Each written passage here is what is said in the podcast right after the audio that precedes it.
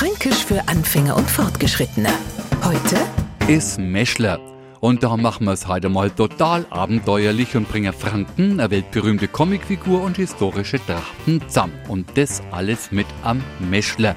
Also ein Meschler ist das, was zum Beispiel der Donald Duck immer um den Hals bunden hat.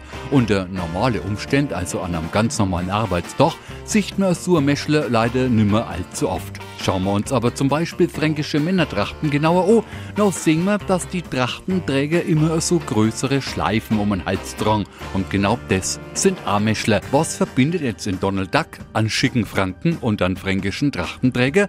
Genau, eine Halsschleife oder Fliege. Also ein Meschler. Fränkisch für Anfänger und Fortgeschrittene. Täglich auf Radio F und als Podcast unter radiof.de.